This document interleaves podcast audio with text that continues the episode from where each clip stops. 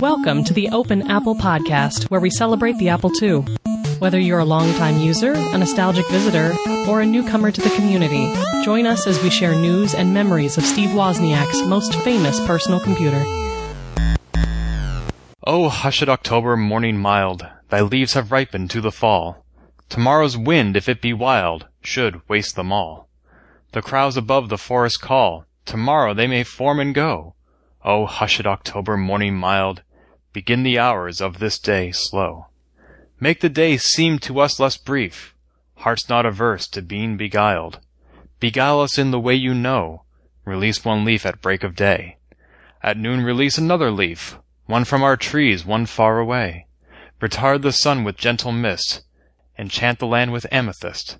Slow, slow, for the grapes' sake, if they were all, whose leaves already are burnt with frost, whose clustered fruit must else be lost, for the grapes' sake along the wall. Ladies and gentlemen, welcome to the Robert Frost Podcast. My name is Mike Maginnis, and with me, as always, is my co-host Ken Gagne. How are you today, Ken? I am fine and happy to welcome you to a gentle October in our third year of Open Apple. Ah, it's crazy. We've been doing this for almost four years now.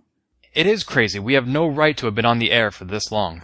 Thanks to all the fans and listeners and people who seem to enjoy listening as much as we do making this thing. Yes, and we want to hear from you, and we have a new method by which to do so.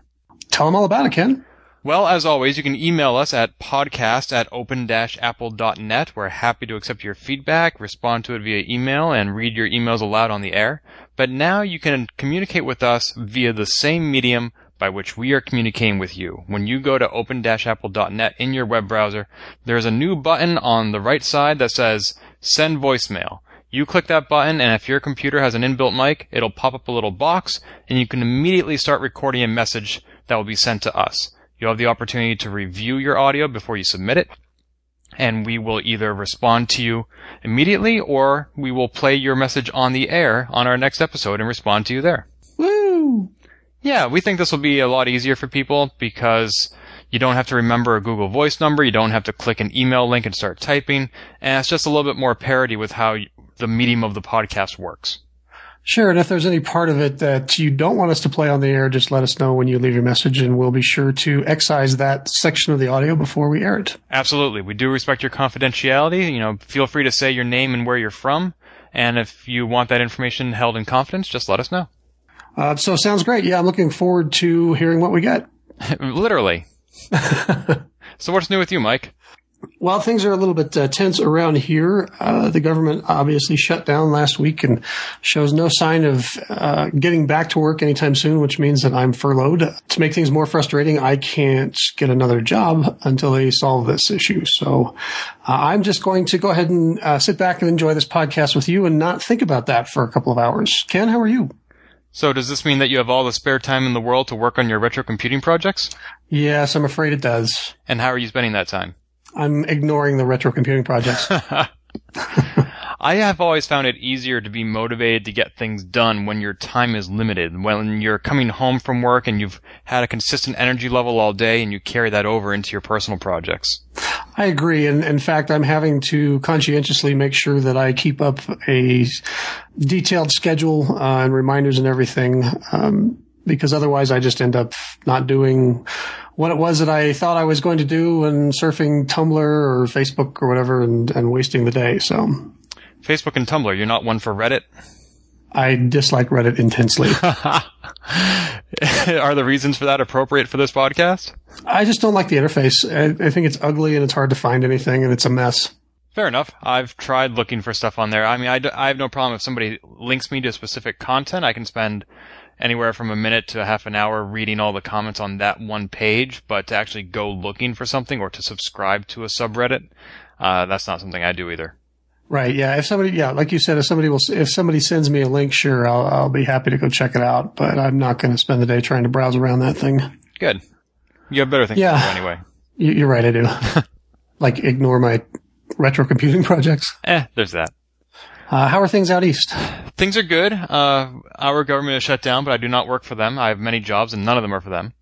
Oh, good. Uh, I've been doing a lot of fall cleaning around here. I have boxes and upon boxes of junk that I've collected over 15 years and I just keep moving from apartment to apartment. I finally decided to go through it all and see what's there. And there's a lot of stuff that it's not surprising. I knew I had this stuff. I just hadn't seen it in years. And so I hadn't been thinking about what to do with it. And now that I'm finding it, I'm like, oh, I know what to do with that. Sounds like fun. Yeah, I found a couple of old CDs, some of which I'm mailing to the International Center for the History of Electronic Gaming at the Strong Museum in Rochester, some of which are going to Jason Scott. I found some off-brand MP3 players that I put on eBay. I found a LANceGS Ethernet card, which is being sent to an Apple II programmer who knows what to do with it. Do you just happen to have one of those lying around in the closet that you forgot about? Well, I didn't forget about it. I knew I had two of them. I just didn't know one of them was in this box I was going through. Ah, okay. I bought these back when they were new and I never used either one because we didn't really have easy access to broadband back then. I just bought it as sort of a insurance. And then by the time easy broadband access was available, the Uthernet card was available and was by all accounts a superior product to the LANceGS, so I've never actually used this card. Oh, okay. Yeah. Well, it's good that you found another home for it then. Yeah, I'm going to keep one as a backup, but I have another one to send to this gentleman. Let's see. I found a 7 CD disc changer which I posted a message on Facebook and CSA2 to try to get rid of. This was given to me by a CompuServe sysop back in the 90s.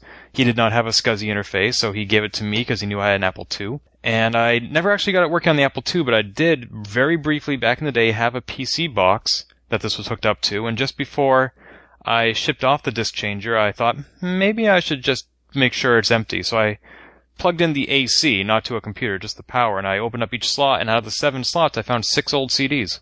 Wow, nice.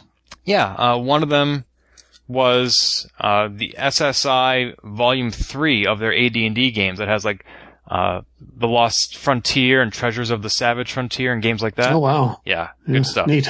Yeah, I, I found that that cleaning stuff out like that for me is a difficult prospect to think about. In other words, I, I think through my the inventory in my head, and well, no, I can't get rid of any of it because I need this for this and this for that. And, but when I actually go through and get rid of stuff, it's a very satisfying feeling. Yeah, I have a really hard time throwing anything away. Mm. But finding a new home for it, I'm very happy to do that. Yep, I agree. Now, you moved last year. How long did it take you before you felt settled in your new home, if you have yet? Um, we're still working on that. Actually, most of the most of the place is empty. Um, and, well, not empty. It's it's livable now, and it's it's a home. But we have a loft that's still filled with boxes that are uh, awaiting discovery.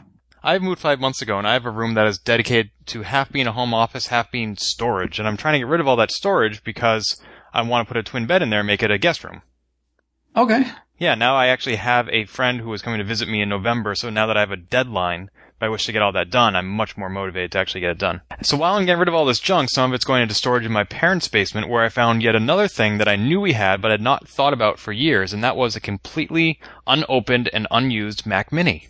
Wow, nice. Yeah, it's from December 2010. My father bought it as a backup in case his Mac ever broke down, and he never used it. And I asked him, can I grab that? And he said, sure. So now it is set up in my home office specifically as an AV station. Is this one of the ones that's easy to upgrade, or is it one of the later models that they sort of lock down a little bit? I believe it's locked down. It's the uh, short, thin one. Okay, I think that's that's the one, yeah. As opposed to the taller one that Paul Zaleski showed us how to upgrade the RAM of at Kansas Fest a couple years ago. Right. Yeah, so this is a small one. It's only got about four gigs of RAM, but it's got Mountain Lion, so it's my first time running Mountain Lion really, and I'm recording this podcast on it.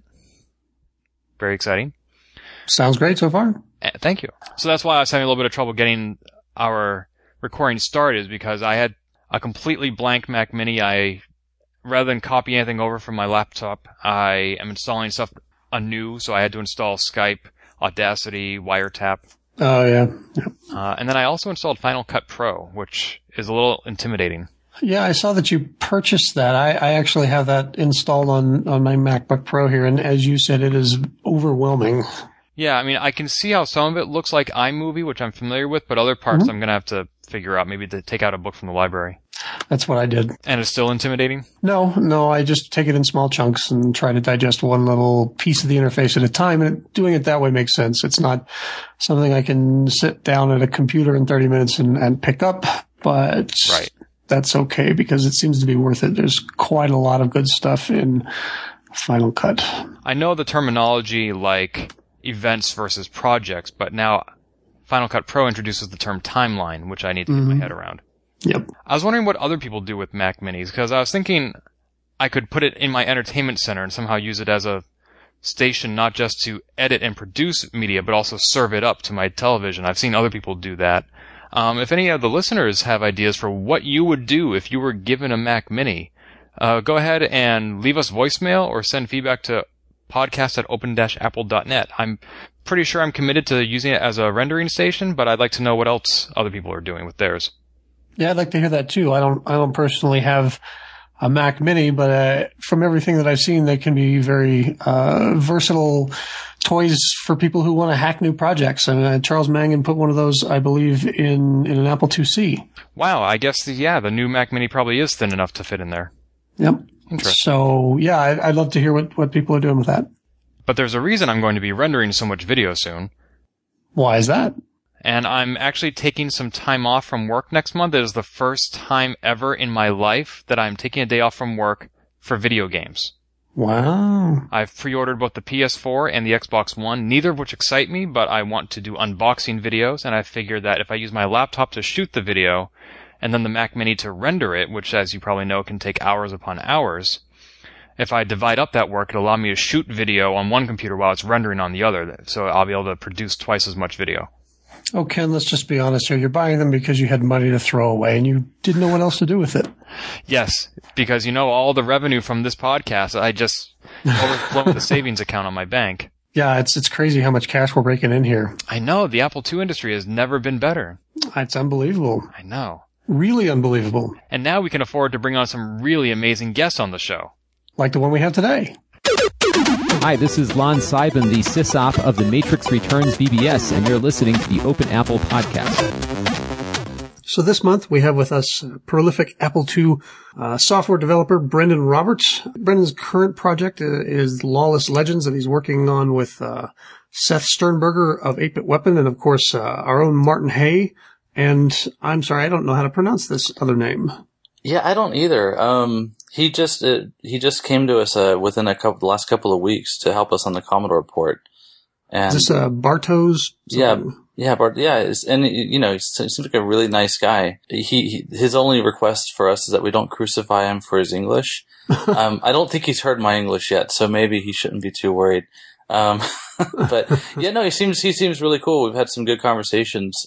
And actually, I think so far, I mean, he's he's not sure if he can capture exactly what Martin's been able to do so far on the Apple side, especially with the raycasting. But uh, we're looking forward to see what what he can come up with, and we're um, also looking to at some cues on the the Prince of Persia Commodore 64 port to get some ideas as to how we're going to tackle the memory management on the Commodore.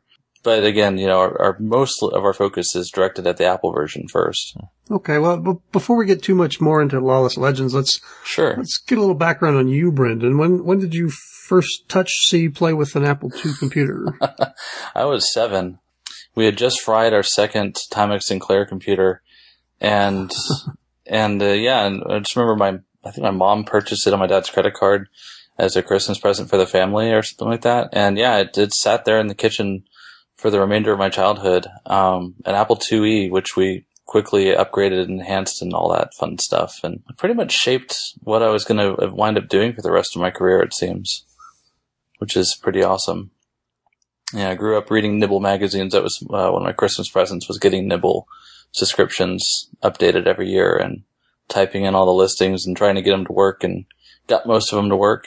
And that's, yeah, I think when I was about 14 or 15, I finally read through enough of the stuff and decided to pick up Assembler. And yeah, it just kind of went from there. and isn't it great? Wasn't it a great day whenever the uh, when when your nibble would show up in the mail?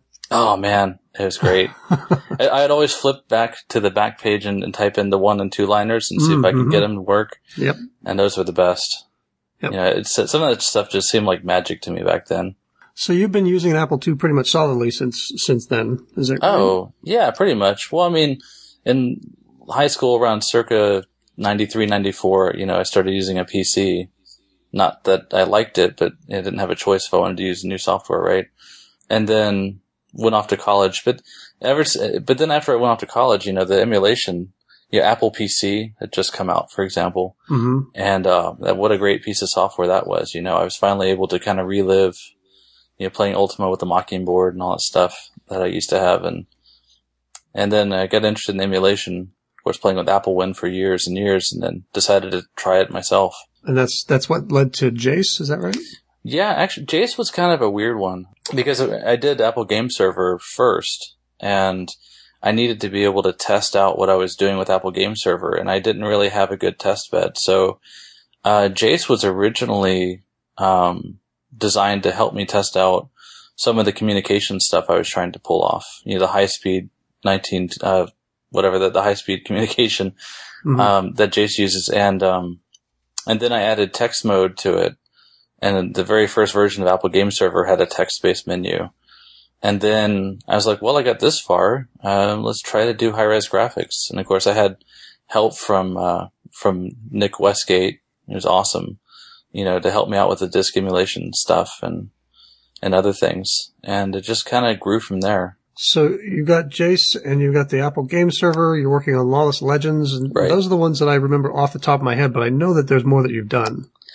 Yeah, so um, gosh, right before David Schmenk did uh, the Escape from Homebrew Computing, I had actually put together a much more terrible version of a Raycaster in low res, and that was, and I think I lost the source uh, after switching computers. But yeah, I had some fisheye lens, you know, Raycaster that kind of worked, and I had been dabbling with it, uh, you know, other stuff too. The other thing that the other thing that was uh, by again, it started it was uh, in Jace before anything else. Before Jace even had an emulation core, I started porting over Mockingboard stuff because I had this brilliant idea that I was going to do some sort of music tracker program and really unleash the power of Mockingboard. And I still haven't finished the darn thing. but, uh, you know, it's now Jace has working Mockingboard support. And if you look at the source code of Jace, there's actually like a pattern editor. You can edit a pattern of, uh, music notes and stuff and it's not hooked up to anything. Oh, So-. Yeah, it's well, I've I've learned the hard way that Swing is very limited in terms of what you can do in Java, and uh, it's not very fun to program with. So, with Lawless Legends, you know, experimenting a lot with JavaFX, trying to do some new ways to to tackle these things, and I think I'm probably going to start trying more JavaFX now that it's becoming the replacement for Swing. okay. And uh, yeah, I'm optimistic. Maybe I'll be able to get somewhere with that. We'll see. So Jace is the Java Apple computer emulator. How does this differ from the other emulators out there, like AppleWin or Sweet 16, other than the language it's written in? What What's the difference to the end user? The difference to, well, to the end user who likes to dabble in code, it's a huge difference because whereas a lot of emulators are very, very highly optimized around the, uh, the main, the main loop, as it were, Jace was designed completely object oriented from the ground up, which means that, uh, you can simulate what an Apple's going to be act like if you stick an extended memory, you know, uh, like a RamFactor in every slot or a disk drive in every slot, or what happens if you have multiple, you know, things. I think the only thing that doesn't work is if you try to put more than one Mockingboard, that doesn't work really well, uh, which is too bad because Ultima 5 can actually sit, you know, utilize multiple Mockingboards. But, uh, other than that, I mean, you can, you can fill the slots with other, whatever combination of cards you want, and those will work the way they work in the machine. So did you Um, have to develop modules to emulate each individual card, or is that up to third-party Yeah. plugins? Uh, well, no. So it's designed to be modular. You can add your own cards and you know so on.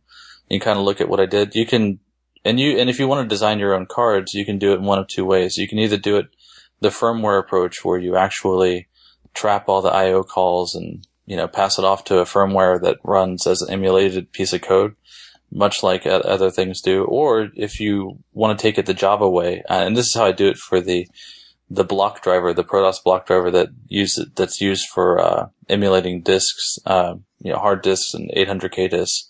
There's actually no firmware. What happens is the moment the program counter goes into the firmware or where the firmware is supposed to be on the card, there's a little Java listener that gets fired off, and it's like, oh, haha, you're requesting a block. Okay, let's go shove that in memory and return right away. So as far as the CPU is concerned in the emulator, it just gets an RTS opcode right away, and all of a sudden there's something in memory. So it's kind of like direct memory access, you know, on steroids. So that's kind of a fun thing, and it, and it helps you do some some fun things like you know how do we accelerate certain things that would otherwise be slow. There's other little tweaks in there, like the moment that you walk into the the I/O registers of the disk, you can uh, accelerate the emulator until the disk drive motor is turned off. It'll just unclock the emulator and let it run at full speed. Uh, same thing for RamFactor because RamFactor gets a little kind of slow with memory copy. But if you unlock the emulator speed completely, just automatically, um, and there's there's little tweaks and options buried in there to, to let these things uh, occur, which. I think it's kind of fun because you can simulate what is an Apple like if if you didn't have this uh, this bottleneck of I/O and stuff. Hmm. And what about Apple Game Server? We previously interviewed Egan Ford, who did Apple Game Server online. What's the connection? What's the difference? So yeah, Egan actually he reached out to me before he uh, shipped it. He's like, "Hey, can I use the logo?" I was like, "Oh yeah, sure. Uh, what are you doing?" And then I saw what he was doing, and I saw his uh, and I think what he's doing, especially with the um, with his compression tr- tricks, uh, just amazing what he can, you know, pull out. I mean, if we could do the same kind of thing that Egan Ford did, you know, loading things over cassette at just insanely high rate on something like a Commodore, which takes like five minutes to load a game, if you can imagine that sort of thing. Yeah, I think that'd be great. So Apple Game Server's whole premise was, uh, very much like ADT Pro, only ADT Pro lets you transfer a disk whereas Apple Game Server lets you load a single load game directly into RAM and just start executing it without a disk. So the difference is really more what do you do if you don't have a disk drive but you want to play a game? There's also kind of, and it's a, kind of like a VS drive sort of thing where if you have a DOS 3.3 disk, uh, like Chipwits, for example, uses the DOS 3.3 RWTS. Think Arcade Boot Camp is another one. You can actually run one of those games within Apple Game Server and it replaces the RWTS with its own serial routine, which is not very fast or optimized, but does kind of work, you know, at least for read, not for write operations. I never, I don't think I really finished it, but it at least gives you a flavor of, hey, I can play this game over serial port, and how does that feel? It's kind of fun. So yeah, Egan, Egan wanted to do the same thing, only what do you do if you don't even have a serial card? And I thought that was a pretty uh, nice touch. Now, I, I know you primarily through your many postings on CSA2, where you go by the name, is it Blurry? Yeah, that started when I was um, still BBSing on the Apple. Um, God, it's, it's not very exciting of a handle. It's just my initials, really. that's why that's why it's capitalized all funny. The BLR are my initials, so okay. Um, I guess it sounded a lot cooler when I was, you know, 14 or something, but I just, I just, I, I kept it only because it's easier for people that might have remembered me from BBS days or whatever to be able to find me again under that handle. And I released a bunch of music on it, um, you know, in Amiga mod format and stuff. So I thought it's easier just to keep a consistent handle rather than, you know, shifting names and people can't find me anymore. Sometimes the odd capitalization causes me to read it as Blu-ray. Yeah, well, I mean, it predates Blu-ray. Um, you know. yeah, by just a little bit. Just a little bit. It, pre- it predates DVD too. Um, yeah, and I think I, I use Bad Visions and Alternative, just kind of a play on Blurry, and that's why you see the Lawless Legend stuff is registered under. Um, there is a Blurry account that's already registered in GitHub by somebody who doesn't even use it. Yeah, just kind of pick something similar. So I guess that brings us to Lawless Legends. Uh, how did you get involved with with that project? Yeah, as you know, Seth is really active on Facebook as uh, 8-Bit Weapon that he does with his wife Michelle. Yeah, I, I kind of follow like you know, nerdcore and other stuff like that online, and and it saw 8-Bit Weapon. Kind of listened to some stuff. So that's kind of cool. Followed him on Facebook, and then he started posting stuff that uh, he was trying. I think it was originally he wanted to um, get an Apple version of an image converted, and as you know, with uh, Apple Game Server, I already have code to do that. So I was like, yeah, sure. You know, hey, I'll convert this image for you. That's cool. And then, um, he started posting, I think it was either CSA2 or Facebook, but he started posting about this Lawless Legends or he, he wanted someone to help him do a retro game. And, you know, I'd seen some stuff that was done. I think there's a retro game that I'd seen someone else do in that community. And I thought, oh, that'd be kind of fun. Let's see. I mean, at least I was originally thinking maybe I'd just steer him in the right direction or help find some people for it to help him out. And then I wound up being like, a guy, you know, working directly with him instead. And that, that was actually cool. And, uh, turned out that we both had a lot of great ideas that turned into a really healthy collaboration and just, you know, Martin jumped on board and it's just been rolling. I mean, we've kind of slowed down the last month. I just got a new job, but um, yeah, we've been having a lot of fun with it. So Seth Sternberger of 8-Bit Weapon brought the group together. Uh, what is the division of labor between him, you, and Martin Hay? And we know the other gentleman is doing the C64 stuff. So what are you three doing with the Apple II? Seth has a lot of great ideas. So he's definitely the creative owner uh, of the story and the plot, and he's done a lot of the art so far. Martin, as you know, is very, very talented Apple coder. So far, Martin's done a lot of the uh, Raycaster. He's written all of our initial build scripts, and uh, and um, what I've done so far is made the Outlaw Editor, which Outlaw Editor being a play on the Lawless Legends title.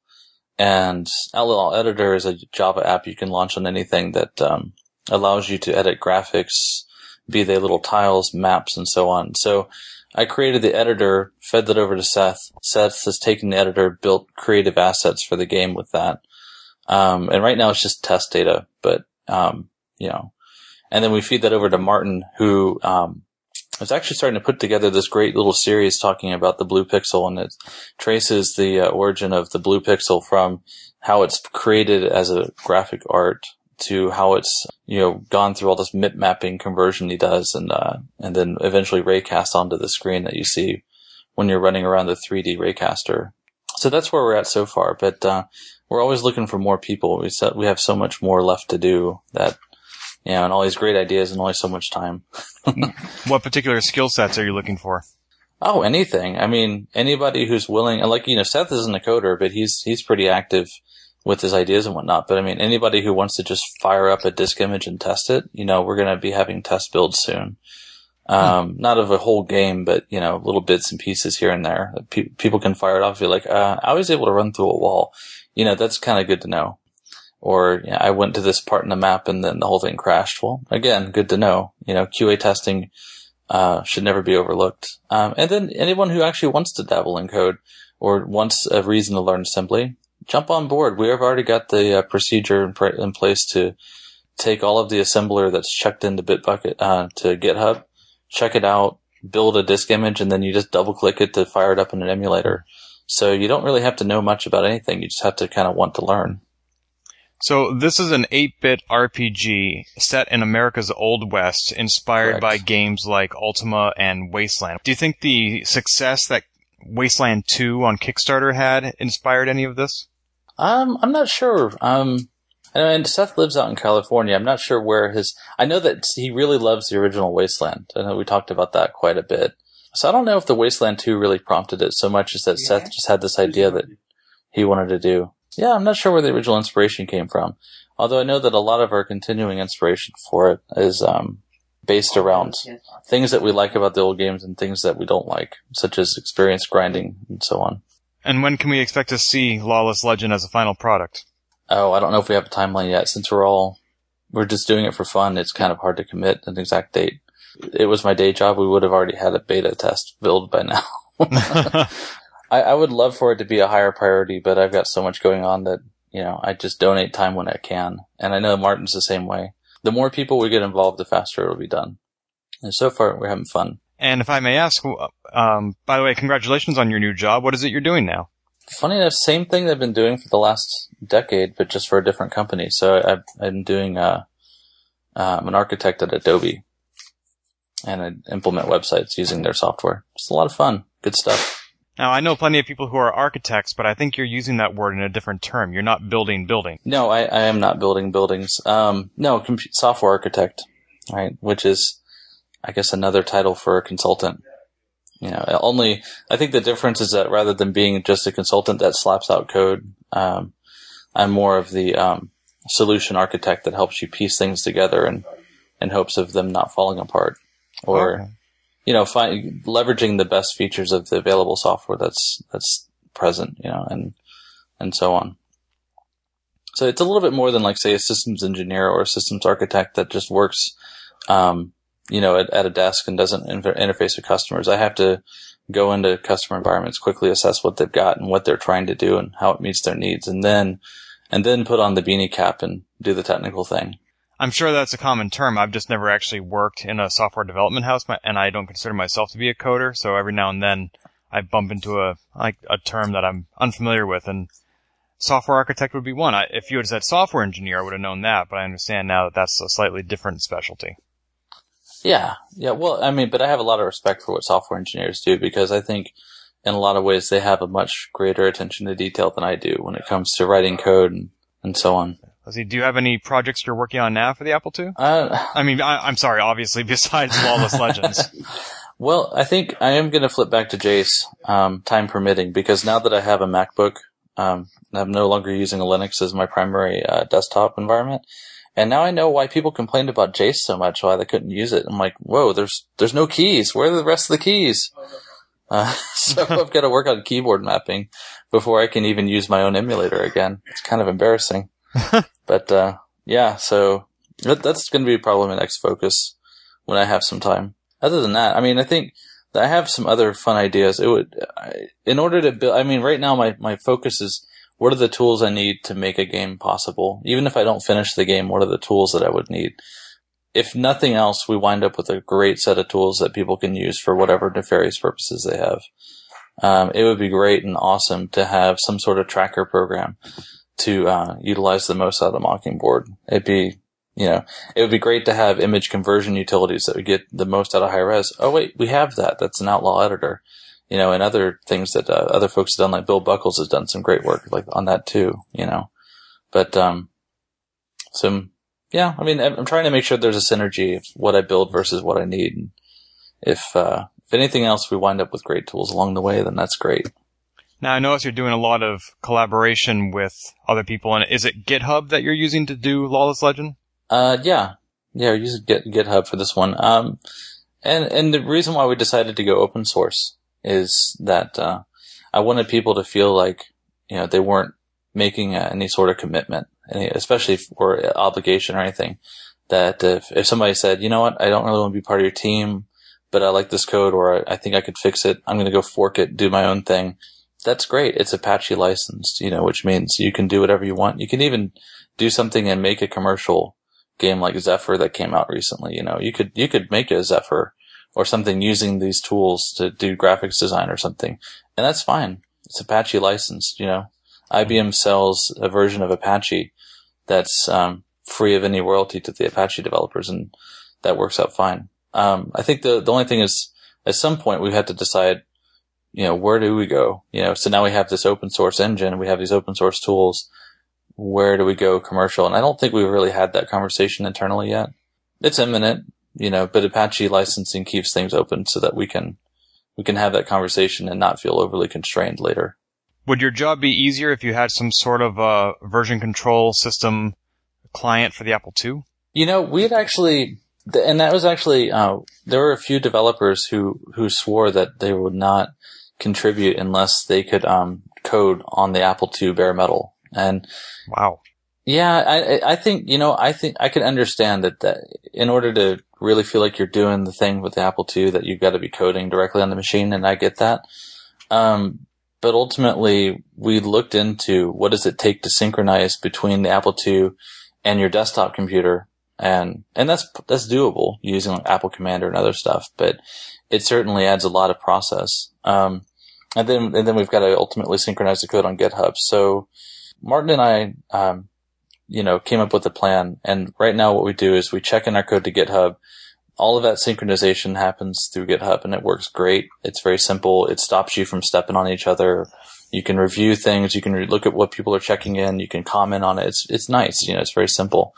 And then you pull out the code, run a script, and then you wind up with a disk image that you can go and, and, and execute. So, you know, you don't have to do a whole lot. We're trying to the the repeatability of it is such that we're trying to bring people in and not push them away, but having some overly complicated process.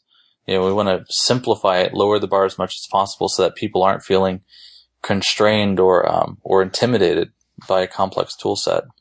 I mean, we're using CC65, you know, mostly for its assembler right now, but maybe we'll have some C. I don't know. But uh, you know, with CA65, which is easily obtainable and very easy, portable across platforms. I think it simplifies a lot of things. Huh. You know, for what we need. I mean, I know a lot of other people are using CA65, so we tried to pick something that was familiar. This is a very ambitious project on all levels, and not just the end It product, is. but even just the production methods. It is. Well, and, and you know what? And if it all falls apart or it doesn't get all the way finished, then we have some repeatable processes people can take and put into, into their own projects. So nothing is a waste. You know, not, you know, it's, it, you think of it from like a recycling perspective. There's so much that we've done already that if other people wanted to kind of pick up that torch and, and run with it in their own projects, then that gets them so far, you know, that gives them so much momentum off the starting line that they don't have to reinvent all this stuff. Um, then I, I'm, I mean, that's wh- why I was all in for it. That's what really excited me about the prospect of this is that it's not an all or nothing. It's, you know, we've already gained so much that even if we don't finish it in this form, we have so many things we can use for other stuff. It's just, uh, it's all a win-win. Excellent. Well, I look forward to seeing the fruits of your labors. Ah, we do too. I did send you guys a disk image and I don't know if you got it before the call, but, uh, you know, there was a demo of, uh, Martin's Raycaster that I sent a disk, uh, to you. Yeah, I got the disc image. Haven't gotten to play with it yet. I think he briefly showed it to us at Kansas Fest when he demoed the game. He did. He, the Waz saw it. I mean, that's pretty awesome, right? I know, really. I mean, what sort? You can't hope for a better audience than that. No, no, you really can't. and I, and I really particularly like that the Waz picked up that uh, Outlaw Editor does all the NTSC emulation of color and everything because it, it is it has the Jace video code ripped out, and Jace does NTSC artifact. You know, it's the only way we could have you know said this is going to give you the best emulation for high res because you're going to see what it looks like while you're working on it. And the Waz noticed that, and I thought that was particularly cool because I know that the you know, the video aspects of the Apple II were one of the things the Waz was the most proud of. You know, Mm-hmm. so I thought that was pretty neat that he saw that one and he picked that up pretty quick. And Well, if anybody is going to pick it up, it's the Waz. God, I hope so. Otherwise, I'm lost. Get what's new and exciting in retro computing with two news. Just to mix things up, let's start this month's news section with games. Let's talk about Blocks of Destruction, which is a game I played in early September at MIT at the second annual Boston Festival of Indie Games, or Boston FIG. There was an article in the Boston Globe about this event where local game developers who don't have big funding or big publishers are nonetheless putting forth their latest games for uh, Mac, Windows, Xbox, PlayStation, iOS, and Android, and etc.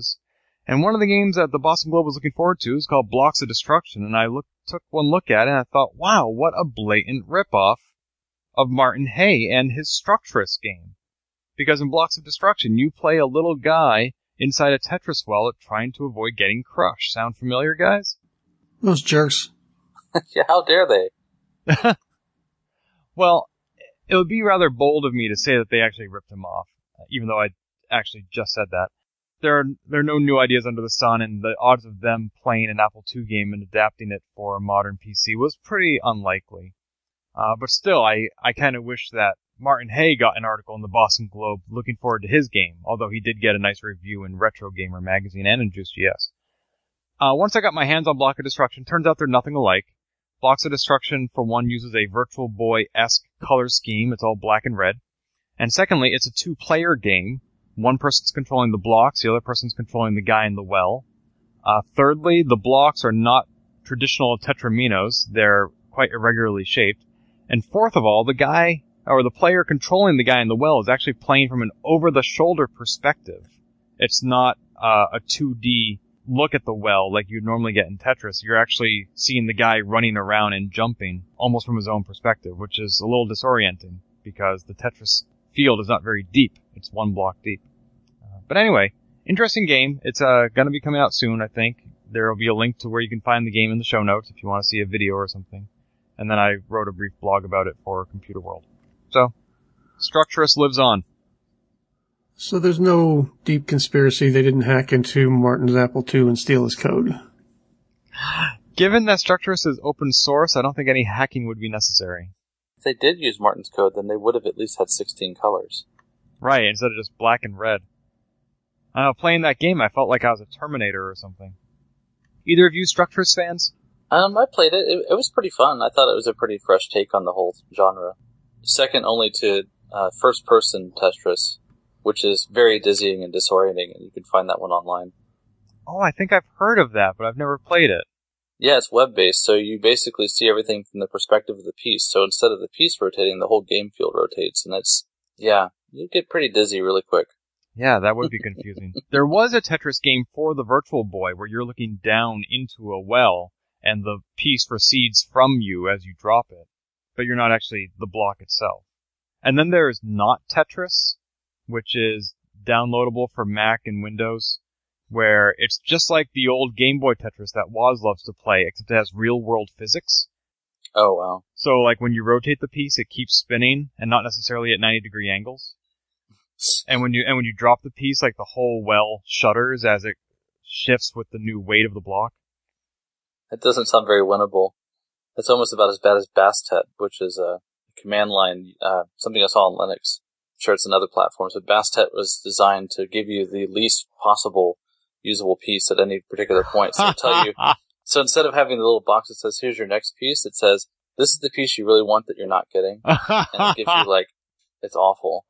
Oh my gosh, I have to try that. I have to, like, I have to give it to my friends and not tell them that this is the bastard form of Tetris. Like, oh, here, play a game. I love it. They'll hate you for it, but yeah, do it. Uh, I, I recommend YouTubing their reaction. Ooh, you know, I could put that on my YouTube channel, which is all game oriented. Excellent. I just found my next million hits. Thanks. Oh boy. all right, let's move on to maybe we should have talked about this right after Lawless Legends because we have an RPG on the agenda this evening. That would be Ultima 4. I think this was uh, Wayne Arthurton put this on Facebook. Andrew Rowan put it on the Kansas Fest list. It's been all around. There is a free iOS version of Ultima 4, which was released for the uh, original Nintendo as Ultima 2, I believe.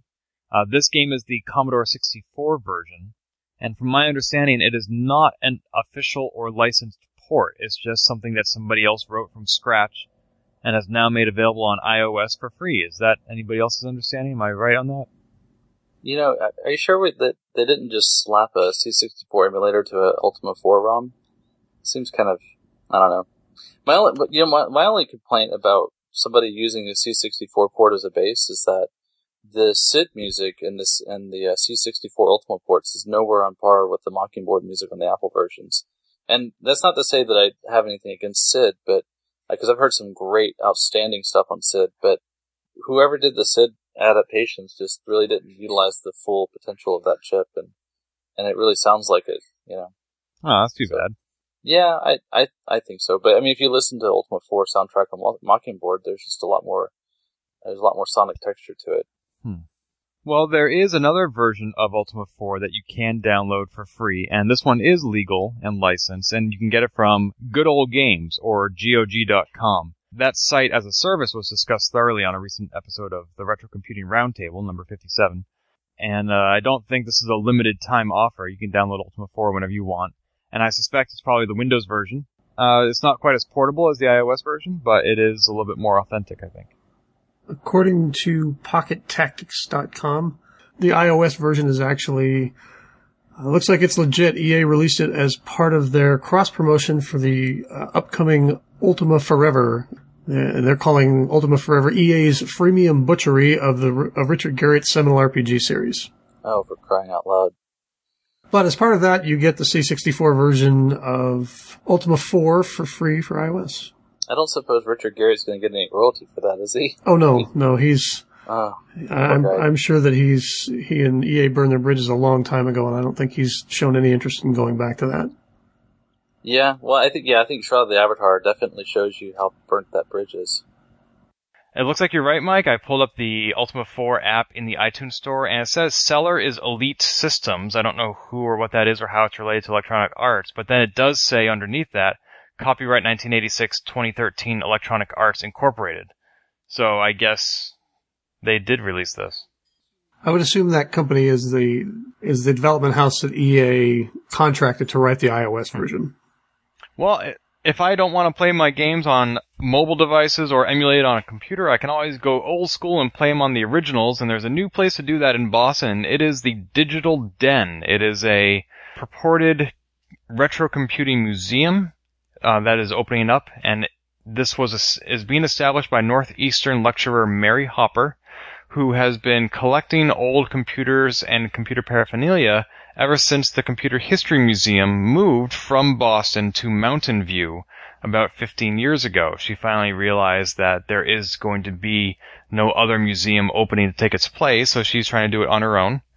I don't know how successful she's going to be. I haven't been to the venue myself. I've seen a few videos and it looks pretty small, more like a storage unit than a museum.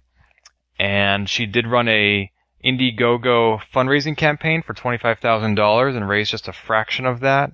I think somewhere between a thousand and five thousand. Since it was Indiegogo and not Kickstarter, she does get that amount, even though she didn't meet her goal. So she does have something to work with. Uh, but I blogged about it on Apple 2 Bits, and she reached out to me and gave me some of her history about how long she's been uh, in the Cambridge area, working at MIT and the like, and making connections there with Nick Montfort. And uh, my friend Dave Ross, who is on Twitter as at C64, that's the letter C, the word 60, and the number 4. He went to the Digital Den, met Miss Hopper, or Professor Hopper, and was quite impressed by both the hardware and the p- individuals involved with the program. There is some sort of an open house or launch party coming up on October 20th, to which I'm invited. I will be attending that and reporting back on uh, what I hope will be a new establishment in the Boston area. Do either of you have any sort of classic computer archives in your back backyards? I don't know if it's in every town, but the local Goodwill here in Austin always uh, seems to collect stuff that comes through their donation piles, and they they have a uh, free little uh, Goodwill computer museum, and it always has apples on display, but it also has other things like uh, Timex Sinclairs and Trash 80s, and um, they even have part of a Cray system. They have a relay computer that was that they just made as a pro- someone made as a project and created a fully working relay computer that's actually functional. I think they do events there too every now and then. It's just a little tiny room, just a little big, bigger than maybe a couple of garages, but I mean, they, you know, they curate the stuff pretty nicely and they have a rotating exhibit, which is pretty cool. So anyone that's near the Austin area should check that out for Grens. You never know what you'll see there. So this is more than just the usual one dollar or five dollar computers that are for sale at Goodwill. This is an actual display. Yeah, no, they actually, um, if they have like an Amiga that comes through, then they'll actually, you know, pick it up and see if they can get it working and put it in their, uh, in their rotating exhibit. They had some, uh, actual mock-ups, like actual physical mock-ups for the original Game Boy. So you see like this, it's like a stone slate ver- or a clay slate version of a Game Boy that was actually used as a prototype mock-up. Huh. And so they have all kinds of interesting stuff in there every now and then. Brendan, you mentioned being in Austin. Isn't that also where Rooster Teeth is headquartered? Yeah, oh no, there's a whole bunch of uh, studios here, a lot of interesting ones. Huh. Like Retro Studios is here in Austin. Those are the people that did Donkey Kong Country Returns. And Zigna has a big office here, not too far away from my house, actually. Oh, the guy's responsible for Farmville. There's a, yeah, it was Zigna or Zynga? Zynga. I don't know how you pronounce it. Zynga. Yeah, because I just wrote a blog post about how Steve Chiang, formerly of Dueltris, which we discussed on this show a while back, he used to run, I think DreamWorks was the Apple II studio with Jason Anderson, who went on to form Tiburon, and Steve Chiang is now president of games at Zynga. No, I'm sorry, Ion Storm was in Tex, uh, was in Dallas. Uh, but that's, I think that's where John Romero had his huge Apple II reunion gathering of all these old school programmers and developers maybe like a decade ago.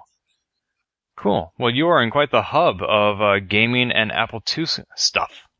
Austin's a very interesting area. I remember when I came here in 95 for school and then I graduated. It's just, it's changed so much.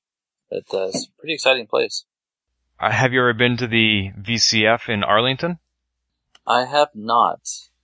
I have not. I have driven past the original headquarters of Origin Software, which is a stone throw from where I live, actually. And I have to say, I really, really dug how uh, Richard Garriott had that building design because I have a steep driveway going into their uh, into their office, and you actually drive underneath this bridge between these two buildings, but it looks like you're driving into the mouth of a big. and I always thought it looked very foreboding. Gosh, and that building is still there, although I know that you know obviously Richard Garriott doesn't own it anymore. But uh, that is awesome.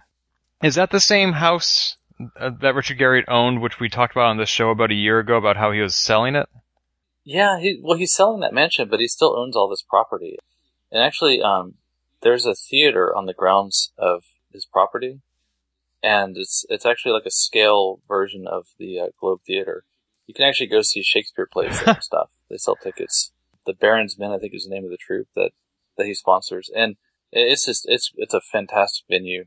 And then he has all these private events and stuff that he throws there. I mean, they're just crazy parties. And you go to all of them, I'm sure. No, I don't actually. Um, I'm kind of lame. uh, I've been to some of the plays and I've actually volunteered because my sons actually volunteered to homeschool, but, uh, you know, we actually volunteered to kind of help con- run concessions at a few of the plays and stuff. It's, it's fantastic. Very cool. I remember my first experience, we were coming back from one of the productions. It was about this time last year, Halloween time, and he had some private fundraising thing that he was doing on another part of his property. And here we were leaving. Uh, we were leaving after after this performance, and it was dark outside, and there were like people camped on the sides of the roads, at, dressed as zombies, and actually trying to like attack our car as we were driving out of there. You know, because of the haunted house he was doing another part of the property, but these people were like really like in character for it. They escaped that region of the estate and were attacking you now. Yeah, exactly. No, I thought it thought it was brilliant. It still has that same vibe to it that uh, you know we used to read about in Nibble magazine, like the parties he used to uh, not parties, but the haunted houses he did back in the early '90s. You know, and I think he doesn't do the haunted house thing anymore, which is too bad. But he still has the same kind of thing going on for one thing or another. There's something similar going on in Massachusetts later in October. It's called the Abington Zombie Apocalypse. They have um, area of space the equivalent of 25,000 square feet to simulate a city that's been overrun by zombies and you pay admission and you have to get from one end of the city to the other without getting attacked by the actors that they've hired to be zombies. I have never done this before. I don't know if it's ever existed before, but I'm definitely checking it out. They give you like 1910 style pistols. They're just air guns. And that's what you get to shoot the zombies, but I, I assume you run out of bullets. And on the FAQ for the event, it says, is there touching? And they said, yes, if you let a zombie get close to you, he will bite you. I'm like, I'm like, Wow. oh, okay. Okay then. oh boy. So anyway, uh, so if I'm not on the show next month, that's why. Well, it was good talking to you then. Thanks, you know. it. Well, maybe I'll be on the show with a couple of grunts and moans, and you know, you probably won't be able to tell the difference. Yeah, we'll have another review for Lawless Legend. and Be like, yeah, we're looking for some more brains to bring to the brains. I'm your man. Alright, let's see. Moving on to things that don't involve my dead body. Mike, I understand that you have uh, some news for us about a celebrity that's no longer with us. Yeah, speaking of dead bodies and uh, certain parts of Apple history that cannot be preserved no matter how much how much we wish they could and how hard we try. Unfortunately, uh, Wayne Green has passed away. Do either of you know that name? No, but I do know inCider. I guess he co-founded or founded uh, inCider, uh, which later became part of IDG's empire of magazines along with A Plus, um, and he died recently. Wow, it's, and he was also an editor of CQ magazine also. Yeah, he did a bunch of uh, magazines uh, and ham radio related stuff after after he he sold inCider. Wow. Oh, wow. He also, uh, he went on to found Byte. Yep, that was him. That's, that's pretty phenomenal. Wayne Green was distantly related to me when I was working at Computer World. I'm in a professional sense because Computer World was an IDG publication and I worked 20 feet away from Dan Muse, who when I knew him was an editor at CIO magazine still is, but formerly his last tour of duty at IDG was as editor in chief of inCider A+. So he worked directly with Wayne Green. Uh, let's see, there was a interview with Wayne Green done by Computer World back in 2008. I will have a link for that in the show notes. And Wayne himself had a blog that he kept updated from 2004 up until uh, earlier this year. Uh, he was 91 years old when he passed away, living in New Hampshire, which is where IDG Communications was based out of for publications such as inCider. He stayed close to home, and it's unfortunate that we've lost him, but he lived a good age, 91 years old, like I said, and, you know, left plenty of publications behind him, so he has a long track record by which he'll be remembered. Yeah, he's a good guy. I'm sorry I didn't get to meet him. And this, of course, comes right on the heels of Lewis Kornfeld having passed away, he of Radio Shack and the TRS-80, which we discussed on a previous episode. thanks to listener Kurt Johnson, who originally alerted us to this passing. I saw it on Twitter and Facebook later in the day, but Kurt was the first one to let us know. I passed it along to Dan Muse, and he hadn't heard it yet. I passed it along to some other IDG employees as well who have been in the industry for a while, and they were all surprised and sad to hear of Wayne's passing. Now, Brendan, you said that you grew up reading Nibble. What about inCider, A Plus, Byte, any of those? I did read inCider a little bit. You know, pick up newsstand copies of them back in the day, but I think inCider wasn't around quite as long. And I think the reason why I was always drawn to the other magazines more is that uh, uh, Nibble was Nibble was a little bit more consistent. Yeah, I mean, I unfortunately didn't get to read much of either of them. Uh, they were a little bit before my time. I have a copy of Nibble right here in my hands, actually, that I bought or was given by Stavros at Kansas Fest a couple years ago. This is the June 1990 episode or issue.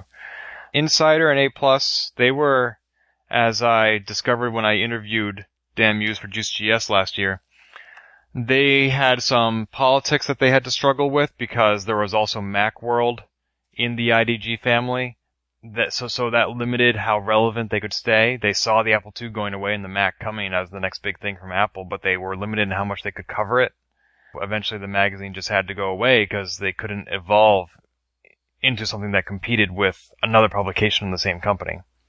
Well, there's another magazine that is in one form or another alive and well, and that is Softalk, which was not a long-lived Apple II magazine, but a popular one, a well-read one and its former director of marketing, Mr. Jim Salmons, is alive and well and is creating the Softalk Apple Project, a living history of early Apple microcomputing. He says uh, this is a website that he has created all about the history of the magazine, I believe, and maybe even some scans. I think he's still kind of putting it all together. He says, My goal for this pre-launch version of the About page is to brief you as cogently as possible on the rather grand vision and goals for the Softalk Apple project. Yeah, I read it. It looks very detailed, so it sounds pretty exciting. And is this basically an archive, kind of like how Mike Harvey did with Nibble Magazine, or is this something original?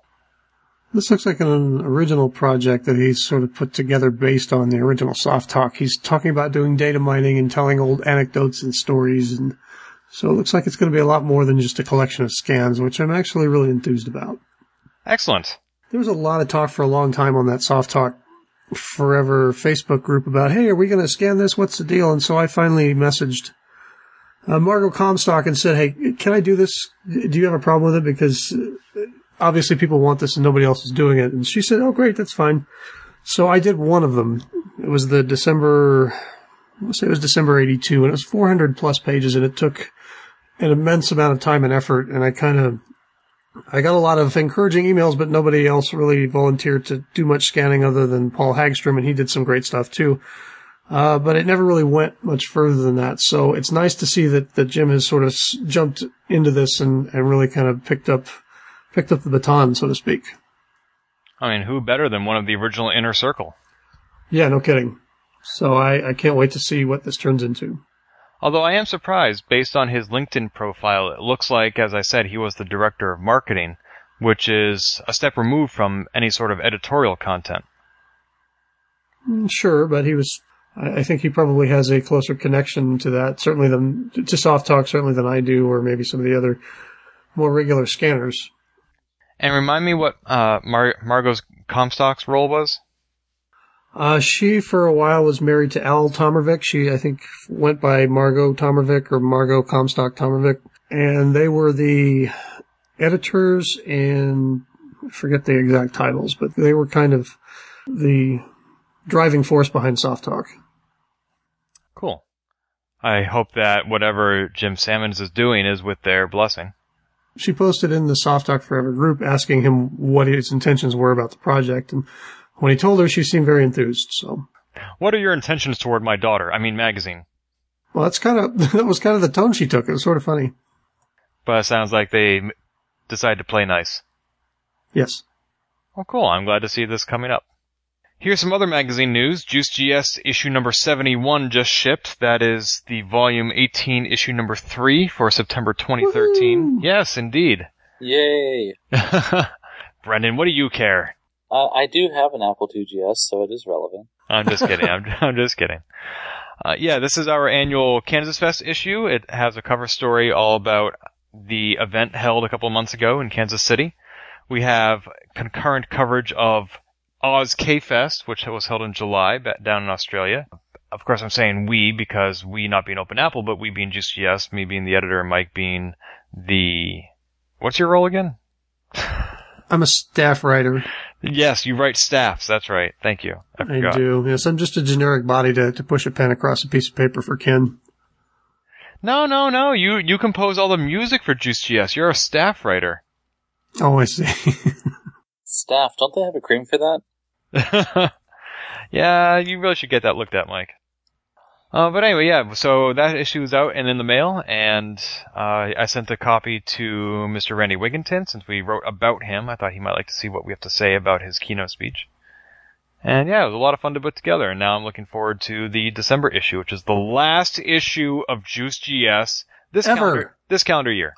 Oh, oh man, I almost had a heart attack. And then there'll be four more in 2019, or no, the 19th volume in 2014. Well, it's good to know that you'll be publishing well into the future. I mean, I do have plans for the future of Juice GS, but I'm not planning that far out.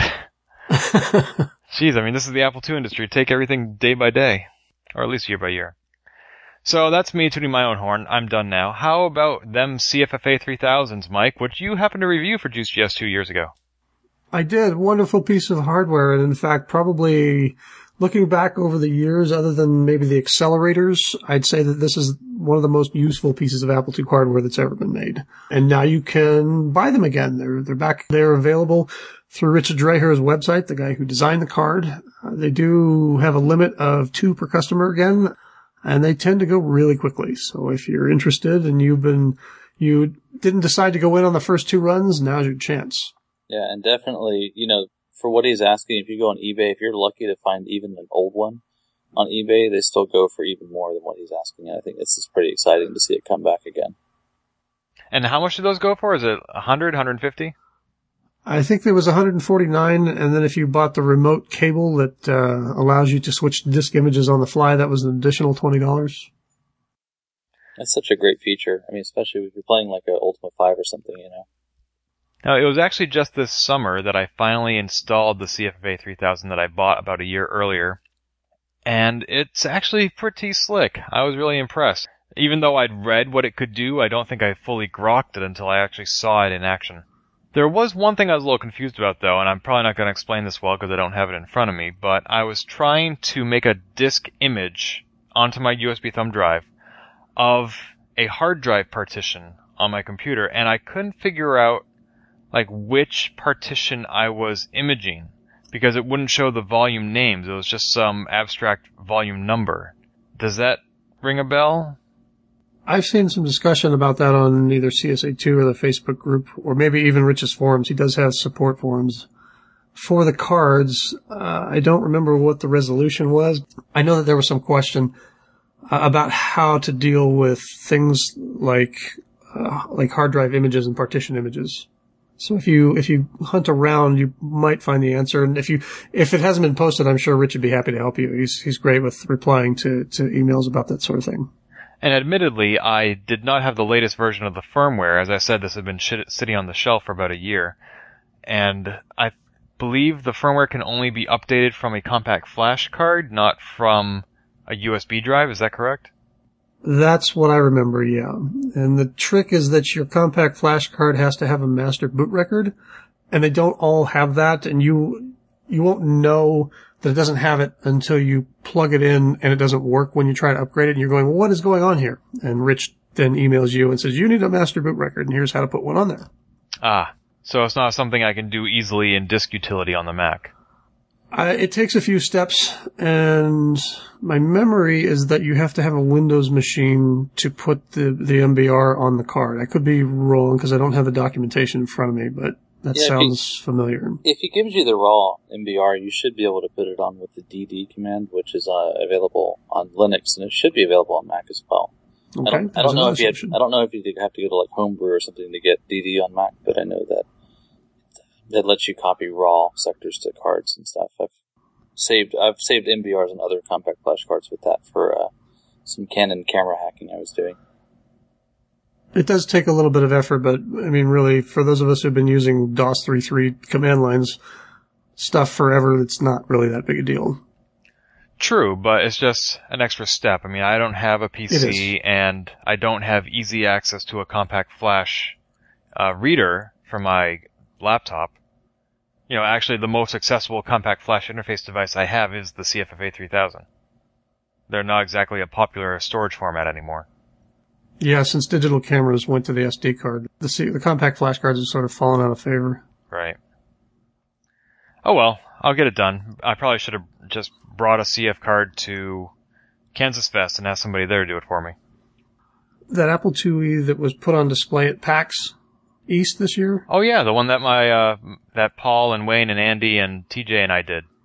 Right. So, Ken, you asked me to, if I could donate some software to that uh, on actual floppies for attendees to use and play the games and, and, get a feel of what it was like to use an Apple IIe. And I was able to quickly and easily use a CFFA 3000 to turn a bunch of disk images back into real floppies for that project.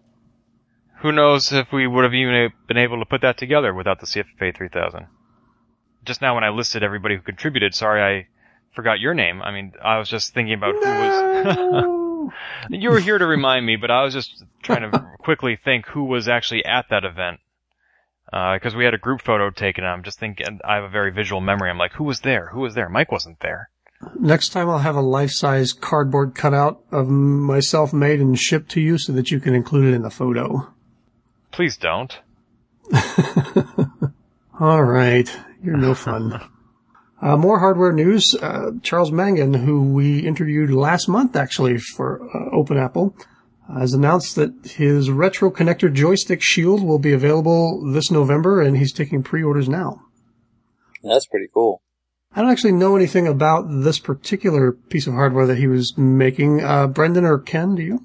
Yeah, so it looks like you can plug a Apple joystick into his connector shield and then use your Apple joystick from your computer as a modern um, peripheral. So it's it's plugging an older Apple joystick into newer hardware. That's what it looks like. Yeah. Okay. Looks, looks okay. pretty exciting. I could see that um, being useful if you wanted to play Lode Runner in your Virtual 2 or AppleWin, and, and, being able to play it on a real play it with one of those plastic Mach 2 joysticks would be pretty cool. Yeah. Oh man, I love my Mach joystick. Um, there's nothing like having something that's auto centered, you know. Now, just like his current retro connector shields for the keyboards, there are two different models. One to plug a Apple II keyboard into a Mac, and one to plug a Mac keyboard into an Apple II.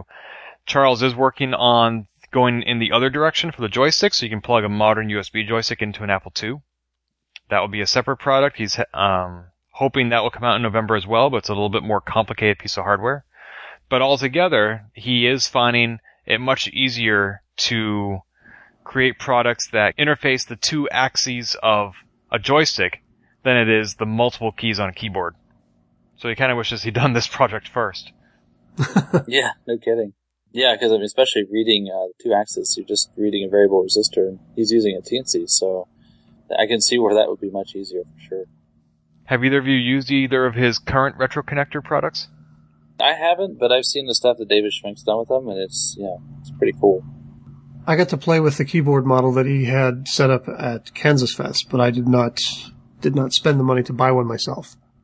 Yeah, and as I've mentioned, I feel a little guilty about not having bought one because I said I wanted to, but my limitation is that his current products don't work on the Apple II GS, which is the one model of computer I do have.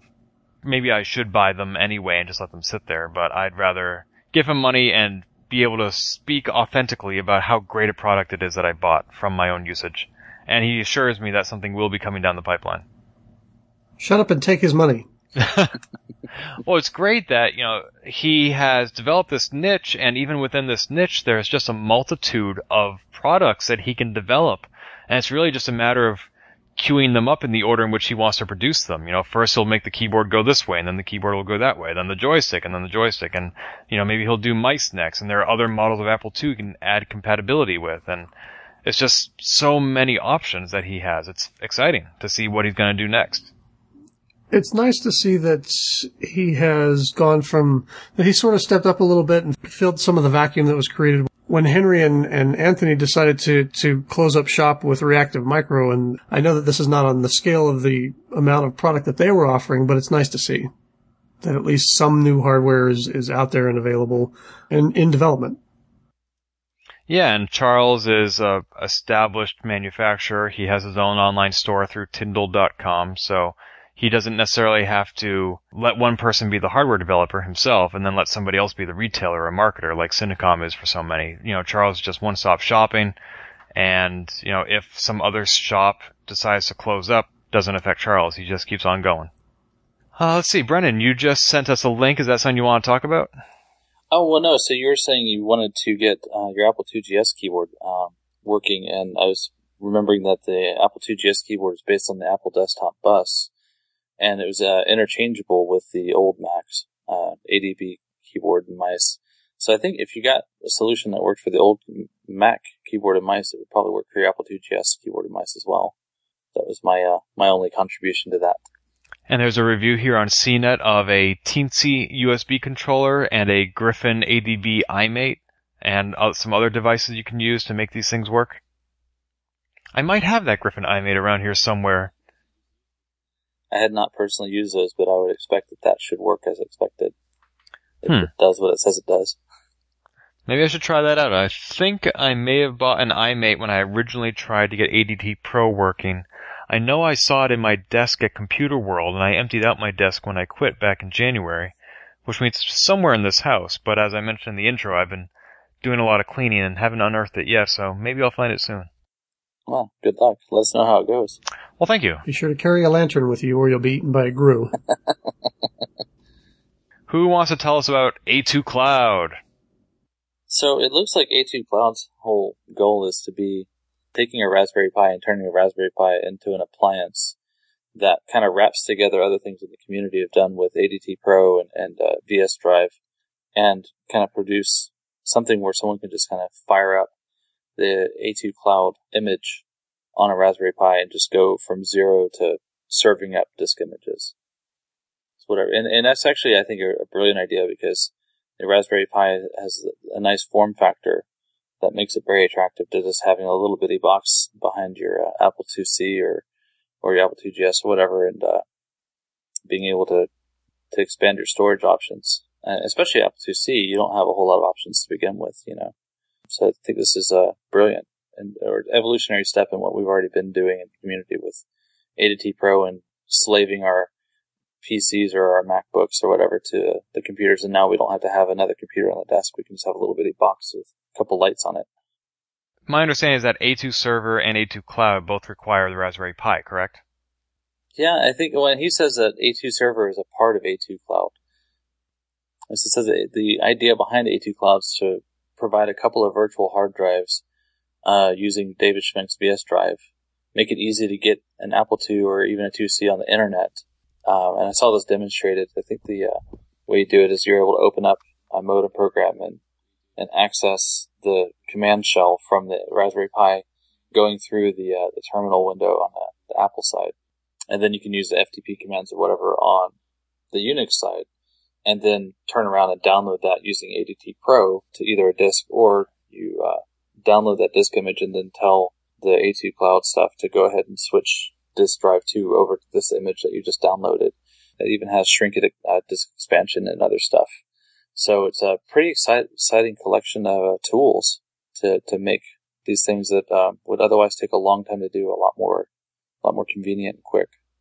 Now, just just to double check something, Brendan, you mentioned David Schmenk's VS Drive. Is that David Schmidt's VS Drive? I just I did misspeak. I'm sorry. I, I was I was thinking about something else that David Schmenk was demonstrating, where he stuck the Raspberry Pi uh, inside the case of the Apple II, and it, it did something very similar. Uh, but yeah, you're right. David Schmidt did VS Drive. I made the same mistake this past week. I emailed David Schmidt. I meant to email David Schmenk because I just typed it into email, let it autocomplete, and they have actually not just similar usernames, but similar domain names as well. I actually do know the difference between them. I just emailed the wrong one. Yeah, they're- and they both do really amazing stuff. They do. Uh, but I have to confess to, I'm starting to get a little overwhelmed with all the options because there's ADT Pro, there's VS Drive, there's A2 Cloud, there's A2 Server, and then David Schmenk and I do mean Schmenk, means uh, he has Apple II Pi, which he's demonstrated in all his YouTube videos. So it just seems like there's a lot of growing ways to have virtual drives and interface with the Raspberry Pi. And I think if I were to get a Raspberry Pi, which I don't have right now, I'm not quite sure where to start. Well, so A2 Cloud has a setup uh, YouTube video. It's on the web page, and it's, it's in uh, looks like it's in three parts. So that definitely would be a good place to go, at least for A2 Cloud. Yeah, otherwise, I think if if you didn't have a Raspberry Pi and you just wanted to kind of get a proof of concept, then nothing nothing beats getting ADT Pro and a serial cable on your Mac or whatever, and going going the I guess now the old fashioned route of having a USB to serial adapter on a PC and or Mac and and trying that out and say, okay, well, is this the user experience I want from the Apple or no? And if it is, and you just don't want to have that computer lying around to connect it, then uh, by all means, you know, throw in a few extra dollars and get a Raspberry Pi and go for A2 Cloud or, or one of these other similar projects. I had the interesting experience a couple weeks ago where I was talking to my 11 undergraduate publishing students and I mentioned the Raspberry Pi and they said, what's that? And uh, granted, they're publishing, not computer science students, so it's not necessarily surprising that they wouldn't know this, but the people that I normally talk to day to day, people like you and Mike and the rest of the Apple II community, I mean, this is just a fact of life. And even when I briefly was in graduate school for library science, all the librarians there knew about Raspberry Pi because some of them are using as using Pis as like uh, library tools and clients for patrons. So the Pi just seems like it's everywhere to me, and to encounter a whole classroom of people who had never heard of it, I'm like, again, I don't know where to start. How do I tell you what the Pi is? You know, I think the easiest way to explain a Raspberry Pi to somebody who's never seen it before is to hold up a cell phone and say, imagine if you had all the technology in this cell phone and I told you this is a computer and say, no way. Yeah, this is a computer, you know? All you need to do is plug it into a monitor, plug it into a keyboard, and that's a computer. And goes from there, because that's what the Raspberry Pi is, you know, it, it, it uses the same technology that was developed for portable devices and it makes it a reality. I think in a really brilliant way is a good demonstration of kind of the democratization of uh, technology. Things have become so small and cheap that we can actually go back to having a computer that you can turn on and program like you used to. Which I think is the original goal for the Pi, right? I think it's great. So it's the power of a modern cell phone with the openness of the Apple II. Yeah, that's the plan. I think the only the only trick on there is that the video chip is a slightly proprietary part, and if you want to unlock the full power of it, because it has built-in MPEG decoding, for example, uh, then there's actually like a license key that you have to, because it, you know, keeps the copyright holders happy, I guess. But uh, you have to pay for the license to be able to use the MPEG decoding features built into the chip. Otherwise, you can do software decoding, and it's not as speedy. But that's how people have been able to turn the Raspberry Pi into like a media streamer, for Hmm. example. Cool. Yeah, it's very exciting. I'm not sure any of my publishing students would be interested even then, though. I'm sure there are people out in the publishing industry who have made the pie relevant to their work. I need to find these people and figure out how to bring that into my classroom. I've seen some some really uh, fun projects that people have done where they've taken like a Python script, and Python's very easy to jump into, and they've made like a uh, alarm on a kitchen cabinet to tell someone that they shouldn't be in the ca- cabinet, you know. And they were just demonstrating how how easy it is to interface the I/O pins to something as high level as Python. You know, you don't have to know how to do assembler or C. You can do it from even simpler languages. Even simpler. I think I mean, we're seeing it expand to other things like they have Minecraft on it now and stuff. So. Jeez. Alrighty, well, while we're all processing that, let's move on to the next topic, which is benchmarked. Uh, A2 Cloud sort of, sort of straddles the field between hardware and software because it requires the Pi and it runs on Pi or something. Uh, benchmarked is also another tool for interfacing with hardware, and in this case it's measuring it. This is a piece of software. It's a 16-bit text-based application from Brutal Deluxe, the French programming group who we've had on this show a couple of times. And this is a benchmarking utility of which there exist many others for the Apple II, but they are all aging and decrepit and are reflective of their era when floppy disks were the norm.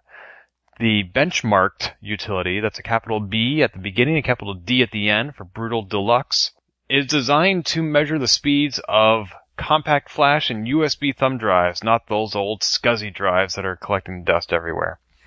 So this is a free utility you can download from the Brutal Deluxe website and start figuring out just how fast your interfaces are. I have not yet used it. Have any either of you? Can't say I have, but it's Anton and Olivier. I don't think that we have to say any more, right? Yes, it comes with quite the pedigree. Everything they do is magical. What about you, Mike? I've not had the opportunity to use the, the benchmark tool yet, but I'm looking forward to it. My Apple IIgs, actually, since I mentioned I just put the CFFA card in it recently, uh, before that, my primary storage medium was still SCSI hard drives. I'm sure Benchmark works with that, but I doubt it's designed for it, and so I think I would be kind of missing the point if I was running Benchmarked on a SCSI drive. Hmm. I guess I need to get with the times. Does it work? Yeah, it does work with SCSI drives. There are some sample test results on the Brutal Deluxe website that includes SCSI. And yeah, I guess I need to get with the times, but you know, so much of what I do with the Apple II doesn't actually require an Apple II. Like podcasting, laying out JuiceGS, going to Kansas Fest. Uh, it's all sort of like me reporting on other people. So as long as other people are using the Apple II, I kind of don't have to. But I do enjoy my Apple II. I keep it up and running in my office at MIT, and I love having access to it. I love the conversation piece it is for my coworkers. I just bought some more microzines on eBay this past week that Sean Fahey gave me a link to, and he just sent me another link to some more that are up for sale that I might pick up. So I'm still definitely an active consumer in the Apple II industry. I just don't necessarily get to play with it as much as I'd like. One thing I do like doing though is bringing my Apple II files onto the Mac. I did a lot of that when my father made the transition. He used an Apple II to run the family business up until 98 and then he got a Macintosh and was running Deja 2 in it, so he was still using Apple II software up until like 2004 or 5. And there were a lot of AppleWorks files that needed to be converted, and some of them were still converting after all this time. This is Apple II Works Envoy, and that is from the AppleWorks maven himself, Hugh Hood, who has written a variety of tutorials about AppleWorks, uh, ProTerm, and the like in CSA2. Real nice guy.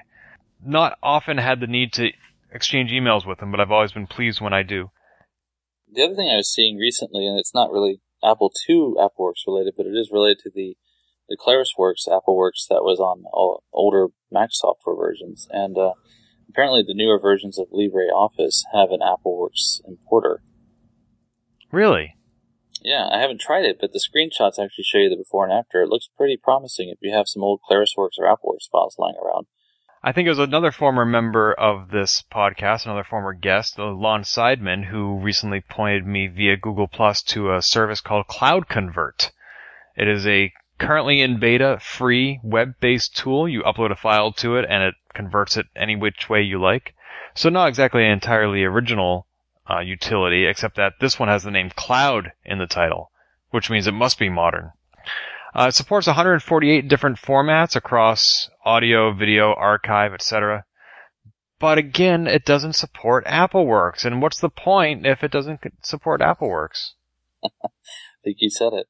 I was really disappointed when uh, DataViz stopped supporting MacLink Plus, which was a staple of the Mac environment for a long time. Especially, I think it came bundled with AppleWorks and ClarisWorks and allowed you to convert all these different formats amongst each other. And that one did support the Apple II formats from AppleWorks. I started writing an article for JuiceGS a couple years ago. It took me a year before I finally got it published. And the time between when I started writing the article and when I published it, the article was no longer relevant because it was about MacLink Plus and they'd stopped selling it. I wish they would release it to public domain or freeware or open source or something because especially now that museums are starting to recognize the value of data preservation, having a means to convert those files, even if it's an unofficial or unsupported means, such as MacLink Plus would be, is valuable. You need to be able to have something to convert these old files. Agreed. Yeah, the preservationalist aspect of it is is a very hard thing to uh, to look past. It's a very important thing. Unfortunately, it's also a hard sell. Just in case I didn't explicitly say what Apple II Works Envoy actually is before we went on all those tangents, it is a utility you run once on your Mac, and it immediately adds functionality that allows the Finder to identify what is a AppleWorks file, and it even, when you do a get info window, will show you what the file type and aux type are, and if it is a word processor file, then Spotlight will be able to index the text content of that file and show it to you in your search results, which is all pretty darn cool. And you don't need to grab the files off the original Apple II in any specific way. You don't need to run them through an importer. You just run this utility once and you're done. Very handy. Alright, looks like we're closing out the news section with a couple of eBay auctions. We don't have an eBay section on the show anymore, but we do like to discuss what we have found that is interesting or unusual or in other words, newsworthy, because this is the news section of the show. So what do we got this month? First thing that we have is a bunch of items that purport to be movie props from the Jobs movie. And now, unfortunately, the seller doesn't offer any proof at all that that's what they're from. But Sean Fahey over at a2central.com posted about it, and he's got the the link, if you want to go right to the seller's listings, uh, it's being sold by Matt Five Star Studios with an underscore between each of those words. Currently listed are an Apple III and a bunch of Apple II Pluses, uh, a couple of Mac Classics, and, and some other early Apple mm, semi-collectible items. It looks like the Apple III is going for far less than the original Apple IIs. That's usually the case, yeah. It doesn't surprise me at all, and I don't, I bet that it won't get much higher than that just because there are no cables. There's no proof that this thing is in any kind of working condition. And one of the keys is missing from the keyboard. So in this case, there's, this is going to be a, a lower end auction for, for the three. I wonder if Mike Willegal would have any insight as to the authenticity of these props since he did supply some of his original Mimeo kits for that movie. I wonder what the uh, wooden incense holder is going to get That's probably from one of his scenes in India. Did either of you actually see the movie? You know what? Um, I skipped it because I wasn't really too too big of a fan of how they characterized Jobs in it, and I just wasn't interested. Hmm. I mean, I, the one thing about the movie I will say that's interesting is that uh, Kutcher actually was uh, doing method acting to get into the role of Jobs, and he actually followed Steve Jobs' diet, and he was having a pan- pancreatic attack from eating all the fruit and stuff, trying to eat the same food that Jobs ate. And I'm wondering, very, I wonder if that's very sadly related to the ultimate demise of Steve Jobs himself. Uh, I'd be very sad if that were the case, but that was an interesting part of the film. Yeah, otherwise, other part, other parts of the story seem kind of fabricated. Well, as far as his diet and health, we do know for a fact that the time between when Steve Jobs was diagnosed with a cancerous tumor that was operable through surgery, and when he actually decided to undergo that surgery was eight months because he was opposed to such a violation of his body. He wanted to treat it through natural means. And if he had, you know, gone for the surgery immediately, maybe things would have turned out differently. We'll never know. But you're right that, uh, he did lead an interesting diet and other lifestyle choices based on his view of what constituted good health and whether or not he would even need to shower while enjoying these diets. Uh, and then we have one more eBay item that I think Mike would know a lot more about than I would.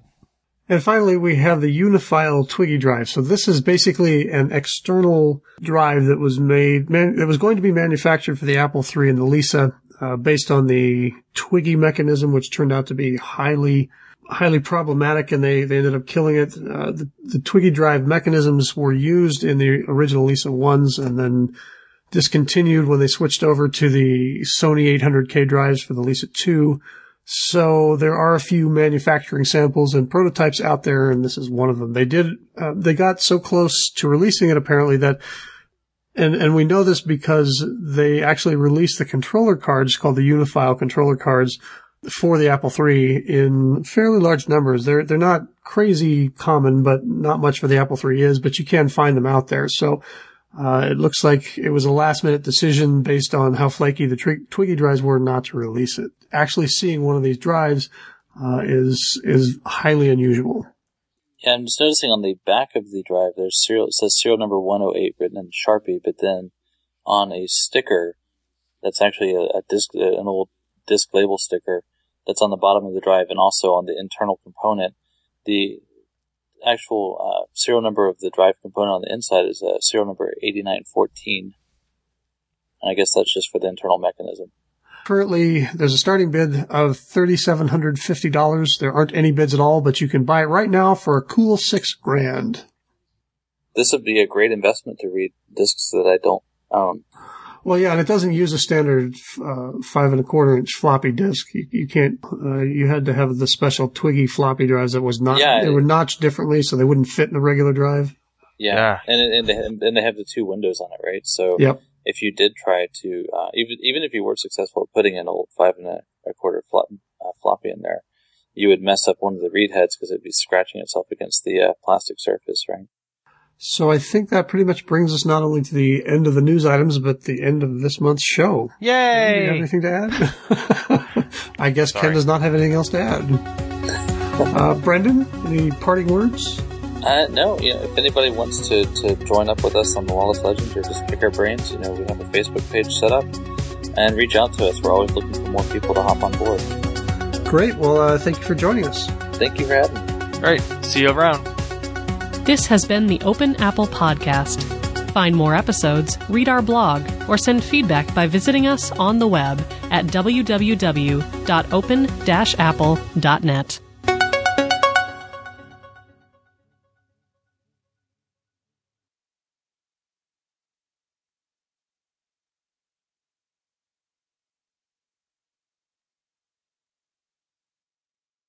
I'm gonna become rich and famous when I come up with a device that allows people to stab each other in the face over the internet.